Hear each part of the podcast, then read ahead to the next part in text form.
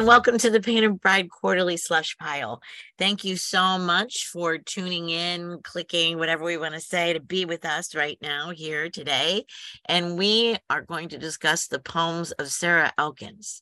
How this works is we find poems that come to us and we think, hey, this would make a good conversation for the show. And uh, then we have an editorial meeting and we record it and then we share it with you. And it's all our way of showing you how much we care about each and every uh, submission that we receive. So this we, um, I'll keep the mic and start is starts with me today, uh, Kathleen Volk Miller. Um, we're zooming from separate places and I'm in my third floor office home and I'm going to, I guess we'll stay in America and bounce it to Jason. Hi, Jason. Hi, um, I am coming to you from Upper Manhattan, um, also known as Harlem, also known as Washington Heights. And it is a beautiful, beautiful day. Um, and I will pass it on to Samantha. Hi, everyone. I'm here in Baltimore, uh, which is also known as Charm City. Um, and so I hope that we are charming for you today. Um, and I will pass it back to Philadelphia to Talia. Hi, I'm Talia Thomas. Um, I'm here in West Philadelphia. Um, it's actually a really, really nice and sunny day today. Yeah, it's beautiful here as well. And Samantha, someday you'll have to tell me what why it is called Charm City. I have always wondered that and never bothered looking it up. Next time. Yep. Yep. Although I did look up catty corner today. Does anybody know where we get that word? Isn't it like aren't aren't there like a gazillion different variations of it? Like isn't it kitty corner, catty corner, cater yes, corner? Yes, it's like... a misspelling of a French term. Of course, I don't remember the French term, but the French term looks like catty corner. Oh, it's like quatre. It's like the four corners, right? Like yeah, yeah. And it yeah. got so mis, you know, misspelled that it became catty corner, right? So um, I used it in a text, and I was like, "Catty corner, what does that even mean?" But uh, I think Dagne is slightly catty corner, and I know she's north. Hi, Dagne. Hello. Yeah, we used, we tend to use kitty corner here, but I have heard catty corner. I'm in a small town called Almonte, just outside of Canada's capital, and we are a stand in for American small towns on the Hallmark Channel. if you know anybody who's into watching Hallmark films, I don't. But they they are frequently here filming in our small town. That's really amazing. It's kind of a hoot. Yeah. That is really amazing. Wow everybody has interesting things to talk about about absolutely. Yeah. Um okay but we are going to read some very interesting poems um by Sarah Elkins and we thank you Sarah for sharing these with the with us. Um you know what? I haven't read in a really long time. You guys mind if I read this? That'd be great. All right so we're going to start with birthing. The summer before my son was born I ate tomato sandwiches with mayonnaise, salt, and pepper. The rain was so heavy in June, the fruit swelled on the vines and their skins ripped. I took big bites, holding thick bread with two hands, pink rainwater running down both forearms to my elbows. Everything reduced then to hunger. At night, curled on my side in the unair conditioned dark, I dreamt of big cats' razor tongues dragging the length of my back, saber teeth at my throat, not tearing the skin, but feeling for pulse. Their muscled hips coaxing me into the sweaty delirium of my final weeks. The cats returned every night until 26 hours before I howled him into being. I opened all the rain of June and July, leaving me for the hardwood floor where I crouched on all fours, looking for flecks of vernix, tasting my wet fingers, sniffing the sweet water for signs it was time. The cats slunk away until now, eating this tomato sandwich, my first in 12 years. I recall I was a panther once. Nice reading. Thank you. Thank you. I'll tell you why I really wanted to read it Yeah, after we it's so beautiful. discuss. But what a beautiful poem. I agree. And so tactile. hmm Well, Tell the way why- all the bodies keep turning into each other, that the tomatoes are kind of splitting and opening their skin, and then she's opening to let out the child, and then the cats. Oh my goodness. Yeah. Hmm I howled him into being. Right? It's very economical with some of the images like that. And I love the pink rainwater from the Mhm. tomato sandwich. It's, uh, you know, because you think you get into describing something like that, it could get a little complicated, but it's so succinct. Mm-hmm, mm-hmm. And I love how she picks everything back up again. Now we have all the rain of June and July leaving me for the hardwood floor. And I love that comma um, before the end July, as if, uh, you know, like time itself was moving a bit. So Mm. uh, it makes you feel like, uh, like you're with her through that first month. hmm Oh, that's a really good point. Yeah. I love the repetition with the cats in that shorter second stanza. The cats returned and then the cat slunk away. There's there's something quite satisfying in that. hmm And what an ending, right? You don't expect that. I recall I was a panther once. So Kathy, tell us why you wanted to read it. well, living in New Jersey, I love me a tomato sandwich. And just last night, uh, my brother was over and come to town and went to dinner. And then we talked, and I talked about uh, howling my son into being Mhm. and what, you know, everybody has their birth stories and there's always something, but, you know, stuff happened during that birth. And, you know, he's fine, I'm fine, the whole thing. However, I cried a little while telling him last night, and I hadn't done that in years. Um, and so, yeah, so I felt even extra close to this poem. Mm, Um, so thank you for letting me read it. yeah. It- It's amazing how it opens things up. Yeah. Mhm, mhm, Yeah. mhm. That's exactly how I eat my tomato sandwiches Wait, how with, with mayonnaise and and salt and pepper. Nothing else, Yeah. man. That's all you need with the Jersey, with best Jersey tomatoes at peak.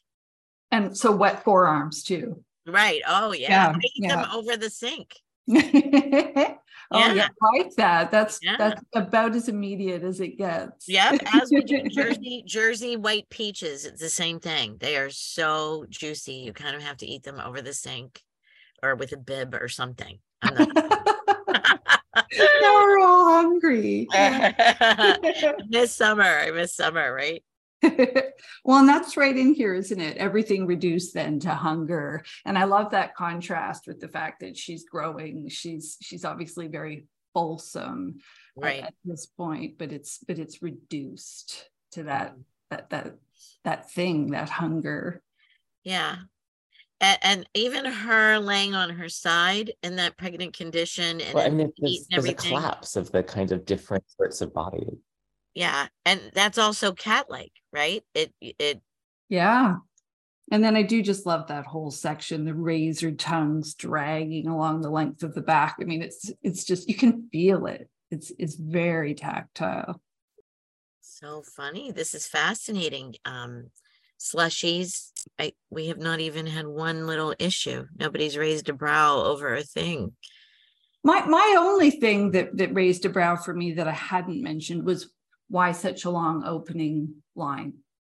Oh, okay. It's it's very ragged, right? Compared to, I mean, you know, the poem, it's not one of those tight columns of a poem, but it it really stands out that it's a lot longer. Does it feel right? Did did did did it did it trip anyone else up or I mean, I would, I there, there's an easy break, right? That if it were the summer before my son was born, comma line break, I ate tomato sandwiches with mayonnaise, line break, right? That, that it sort of um, Mhm.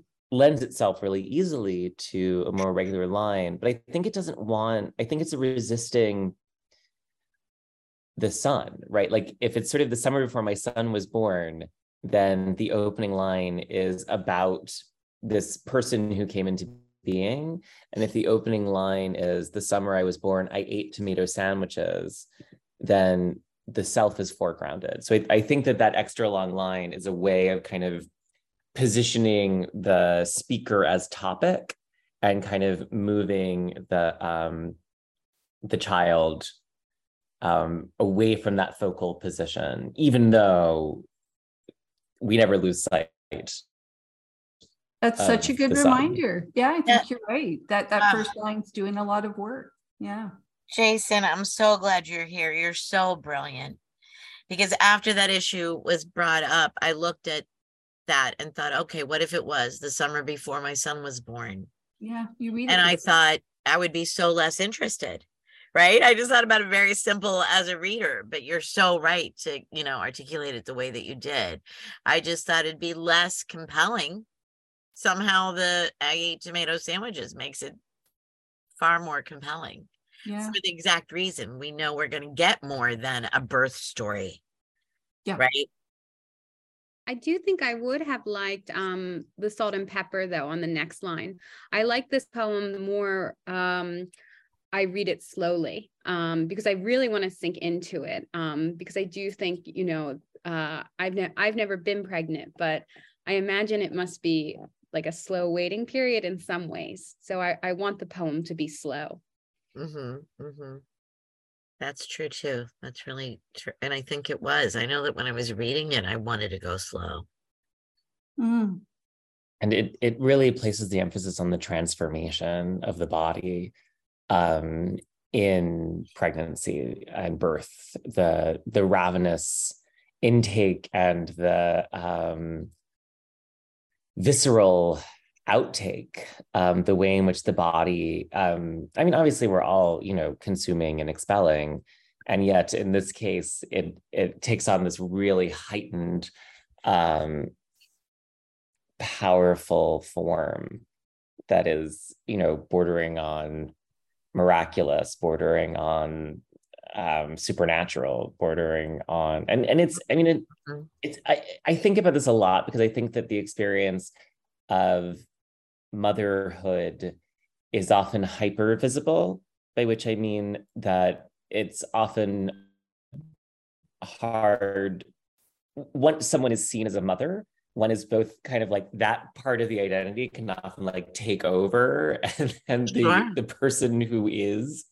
sort of like subordinated to and and you know other things become hyper visible you know like if you're a doctor that often becomes hyper visible and then you know you kind of disappear into that but I've, I've just been really curious about um, ways to represent an experience that's central to one's identity without evacuating one's identity in favor of this kind of um, or um, role. I don't know if that makes sense.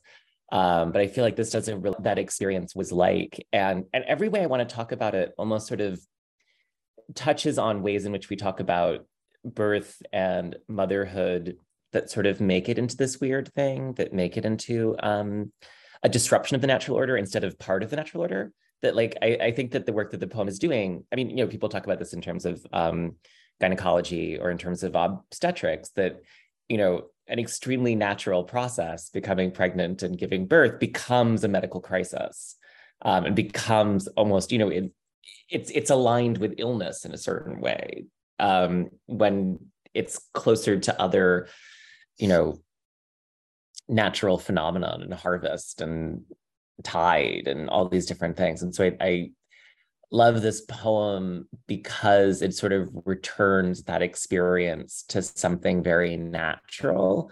Yeah. Um, and in returning it kind of reminds us how much we've kind of denatured it. I was going to say, and primal. I mean, giving birth does connect you to your animal self. You are an animal in the birth process, right? Um, and so I I appreciated that for that. Nothing will remind you more that you're an animal. right. Oh, yeah, no, uh, absolutely. Absolutely. And I like I like the word Jason used the supernatural too, because for me that really comes in again in that second stanza, all the rain of June and July leaving me for the hardwood floor. It's like it's so much bigger than this woman and her body. Um, it's it's it's something happening on a on a much much bigger scale. And again i mean for me that that resonates rightly because while i agree that pregnancy and childbirth have been medicalized and that it's, it's it feels better to to address how natural it is it is also very dangerous. You know and women used to regularly die um, of it um, sure. I have a tipped uterus, and in my first pregnancy, it, it it had to flip around and it pinched my urethra. And at the time, I was living in a big city. I was in London, and my husband had to come home from work and then drive me to the hospital, which was pain on a level I've I'd never want to experience again. Every bump in the road, but you know, a few hundred years ago, not even that long ago, I'd have died. Absolutely yeah. And, and some and i would i wasn't even that pregnant at that point. So right. so um, but so I, I really really like that word supernatural because it kind of encompasses all of that all of that because it is this thing that's bigger than any one woman any one individual um, and it it takes over. Yeah. Should we vote? We have other votes. i was ready to say there's two more so let's vote. Let's vote. Okay. One two three, vote. and it's unanimous. Thank no surprise. Thank you, Sarah. Elkins. Yeah, we saw that coming. No, very yeah. Low suspense um, episode of the uh, that one, absolutely not. Yeah, but thank you so much, Sarah Elkins, for that. And now we have lineage. And who who would like to go? I can read it. Okay. Lineage. Below the mud, there are caves running with water where blind creatures, having never seen the sun, are not yet angry about what they do not see. A dim light reflects in the wet membranes of their eyes. Somehow, they know enough to ask, Why then these eyes? I was born here and have followed the underground streams to stores of salt long femurs made into clubs, and gossamer webs becoming wings. My son, born here too, lit a candle on his way out. It flickers absently against my cheek. The warmth is a sort of seeing. Such a different piece. Mm-hmm. It obviously feels like a, a tight little allegory. Um, what what the allegory is that's less clear to me. I love the last stanza. I love um the first line break. Um yeah i i see it as like those those two first stanzas like you said being more of an allegory and then kind of the secret feels in that last one. Yeah and i was trying to figure out exactly do i know for sure what's going on in that that last stanza? It sounds a lot like the son leaving and the speaker not the speaker staying behind right um, but but that candle was lit for them on the way out it's definitely got a, a mystery going on mm-hmm. I mean, I thought that initially that it might be sort of a retelling of um, Plato's allegory of the cave, um, but that doesn't seem to be the case. I mean, if if you try to sort of like bring um, that, it do, it doesn't work at all. Um, this is definitely like its own allegory. Um, and I was I I like it as deep image. If I if I try to sort of like track the allegory, I get really frustrated and I can't. Um, if I kind of stay with yeah. the poem and the lineage or the, line, the lineage, the lineation and the language and the syntax, um, I'm really happy yeah, that, well said. That's how I'm feeling about it. Like I, if I try and make sense of it, I'm not getting very far. Mm-hmm. But I do like the experience of it. It's very economically done. It's got some lovely images. Kathy, what do you think? Um, I love how it ends, and and like the other one, I do see that um she keeps, you know, certain threads keep coming and it's very hard to put away that sense making part. Um, the middle stanza for me is the weakest. And I think that as soon as I see Gossamer Web, I'm not I'm I'm, I'm not happy with that image. So I'm trying to connect it to the wet membranes earlier. Um, I guess I'm too busy over here. My silence was my thinking and trying to figure Mhm. out even what these images are. I don't quite see long femurs made into clubs and gossamer webs becoming wings. I don't. Well, no, I, I mean, those, those are all Yeah. because it doesn't really make sense. Mhm. that, you know, you sort of like have these beings who can't see but know they have eyes and are asking why they have eyes, but don't have anything to see with them, but haven't been anywhere else. Um, and no, I mean, I mean, like if, if you're it, in a lot of the ways, like the the it keeps directing us towards an allegorical reading that then keeps collapsing. And so you're sort of like looking for the tenor. You're like, okay, so this is the vehicle. Um, okay, what does this represent? It's very, very hard to read literally. Um, like to stay in it um at the literal level feel often just feels a little bit contradictory. Um, that the son has escaped or left or like knew to light the candle on his way out right because it's it's in darkness um everything sort of feels just a little bit um inconsistent Mhm. Yeah, because the first stanza But the- though in places the imagery is is really wonderful and amazing and the pacing is fantastic yeah, I, I- I think Jason in that first stanza, it feels as though we're getting like this overview, but then you discover in the second and third that it's it's somebody who's also there experiencing it. And so it that's when it kind of stops making sense. The perspectives don't mesh. Mm-hmm, mm-hmm. Somehow they know enough to ask why then these eyes. Exactly. And if it feels sort of like um like a creation myth in that first stanza, you know, the blind creatures asking um these eyes. I mean, it's kind of interesting and hopeful. Like if this is like speakers of a world beyond or a world we don't remember, and like her uh, or or our author like taking that on, I find really interesting. Um, but I also, but then I don't think you know it's quite explored enough. Um, but then at the same time, I think if I just came across this poem and read it, I think I would recognize pretty early on that I'm not going to kind of get a narrative or something that I can grasp onto that way. And kind of like what Jason and Dagne said earlier, like I would, I think, just actually take delight in the language and, and kind of the punctuation choices and stuff. And I prefer that then to a poem where I feel like I would wrestle with it for a long time and not come out with a lot. I don't think it's trying to trick us, as get I guess I'm Mm. saying to look for more. Hmm. Is this, we do have one more. Is this one discussed enough? Is there anything? Yeah, I feel like we should vote. Okay. All right, let's do it. One, two, three, vote. Okay. So we're going to pass on this one and we're going to move right along to From the Tall Grass. Jason, let's do okay it. all Let's- right from the tall grass, from the oh i'm already like from the tall grass i floss at night after steak and butter. My house unguarded range bison huffing ice faced hooves stamping an echo stutter. I do nothing in this boundless nothing.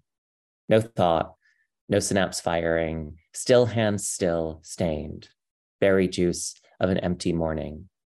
This roomless space, a translucent thin will through which I, good sow, with my boys homing. His trek complete, except for the recount. Bighorn sheep, bull moose, near miss, eagle plume. I toss one sleek mink to the catamount. The grass lies down. Walls rise around my room. Ursa fades. A house cat lurks in willow. I sip gin. smooth the pelt of my pillows. Nice. Thank you. I think this is such an interesting piece. It's, it's I find it very strong. It's full of some fantastic imagery. That opener, I floss at night after steak and butter. I mean, and and in a sonnet. I mean, that's uh, it's kind of brave. Um, again, very sensory, but there's more, much more aware of uh, wordplay um, in this one and just attention uh, to, to, language. Um, still hands, still stained. It's gr- great moment. I love that. I do um, too. And then, and the rest of it, berry juice of an empty morning. Yeah. Ugh. Yeah. Like, where did that come from? I love it. Mm-hmm. The speakers is very back into animal mode, being yeah. a, a good sow whiffing her boys home homing. Right. Yeah. So this has the animals and the food, like the first one, right? Yes. Which makes it so uh sensuous almost, right? It's exactly so evocative. It's so visceral. Um and so unexpected. Um there are so many places where it sort of reverses course as I was reading. It sort of kept I do nothing in this boundless nothing, this roomless space, a translucent thin will. And I sort of expected that to be wall, a translucent mm, thin wall, yes. and it's a translucent thin will. Um, and over over and over again, it sort of like sets something up and then slightly twists it in this way that carries you through to somewhere that you didn't expect to go and still at the end of the day it has this um what seems like a mother and son theme to it um in waiting for the son to go home. Um, so even though it, it, kind of feels for me like a little bit ethereal or home on the range or something, there's this thread going through it um, that is reminiscent of some of the the other poems we we read, but also um, seems a little bit universal, which I like. And mother is big cat again. Yeah. Yeah. Which is interesting talking about tossing a mink to the the catamount the cat of the mountain but then also returning to being like a cat again. Is the mink being fed to the catamount i think so. Yeah i assume so. I i love the kind of safety inside the violence of the landscape that there's this kind of um, big wide world that's being traversed um, by herds, by animals, by children, and and then the poem takes place in kind of this still center um, that I just I love, and it sort of seems perfect for a sonnet that you know you have this like huge expanse with something kind of staying still in the middle of it. Yeah, and, and kind of speaking of that, I think my favorite image of it is this idea of um, how when an animal is in the grassland and they make the grass lie down and the walls are the grass. And i'm so it's so exciting to me to think about that um, kind of in comparison to that int- uh, translucent thin will where like a lot of you i expected it to be wall as well. Mm-hmm, mm-hmm. and we get the walls later. Walls rise around my room. I i like this inside outside thing. Are we inside or outside right? And yeah. she's been so animal you know sniffing the boy like all of it all of it right? And then we get i sip gin smooth the pelt of my pillows. I sip gin is really the only part that feels human to me. Yeah. that i feel oh okay i don't think that the the big cats have access to that. So I, right right but that's what's awesome and she's mm-hmm. still kind of in both places at once right smooth the pelt of my pillows. I do see somebody reclining, you know, it with all of these pillows around, but you you know, I love I love the inside outside part of that. Yeah. Yeah, and it's quite amazing over 14 lines to go from flossing to then being back on those pillows with the gin. You're right, because in the midst of it all, we forget about any kind of human speaker, and it, it it's so animal. Uh, yeah. But but then we're right back there and and yeah it's it's very satisfying and isn't that last image like a queen cat like i do see lots and lots of voluptuous pillows and you know slushies you can't see it but Dagne just like reclined in this very way and held her gin. Um, and that's what i see though. I see exactly that move in that sipping gin amongst my pillows and just surveying all that is mine you know the, this land and these animals and you know she's dominion right perfectly put exactly yeah. yeah. Yeah, I see the pillows as like the grass, and I know we can go back and forth through it, but that's that's kind of where my my image ended on that, which I like. But mm-hmm. I do I do wonder if um if if cats do floss or like, I mean? like I do I probably not. That's probably not true, but I'm sure they get things stuck in their teeth as well. They might do something yeah. like floss. Yeah. Mm-hmm. You know, they do, they do, a lot of grooming. Yeah. Mm-hmm. I, I really love, I've probably said this before, but you know, you start with the title, obviously, and then you read the poem. I love my eye always goes right back to the title. And I love when that rewards me, when mm-hmm. that thrills me, you know, and this title does do that. It's it's so lovely to be reminded of where we began and where we've been, what our POV has been the whole time. Mm. That's Great. so interesting. You know, on my copy, the title is on the the page before, so I forgot about the title. So that's oh. fun. Now I see it. Oh, that's great. Sometimes my students don't read the title when they're reading poetry aloud, and it's so it like hurts me so much. Oh yeah. Yeah. Yeah. I really wish that books um, wouldn't publish the name after the title a lot because I, I don't mm. like that at all. I think it's it's such an intrusion and uh, so I feel the same way as you, Kathy, but I also feel equally when they read the title and then the name and then the rest of the poem. Yeah, yeah, yeah. Yeah. I think we might be voting. yeah, because all I was gonna say is like I could just read this again. Can we just hang oh, out and yeah. read this all day? Uh, yeah. Uh, I yeah, I think we should vote. Are we ready? Here yeah. we go. Re-vote. And it's in. Yeah, oh, yeah. Sarah Elkins. Woohoo!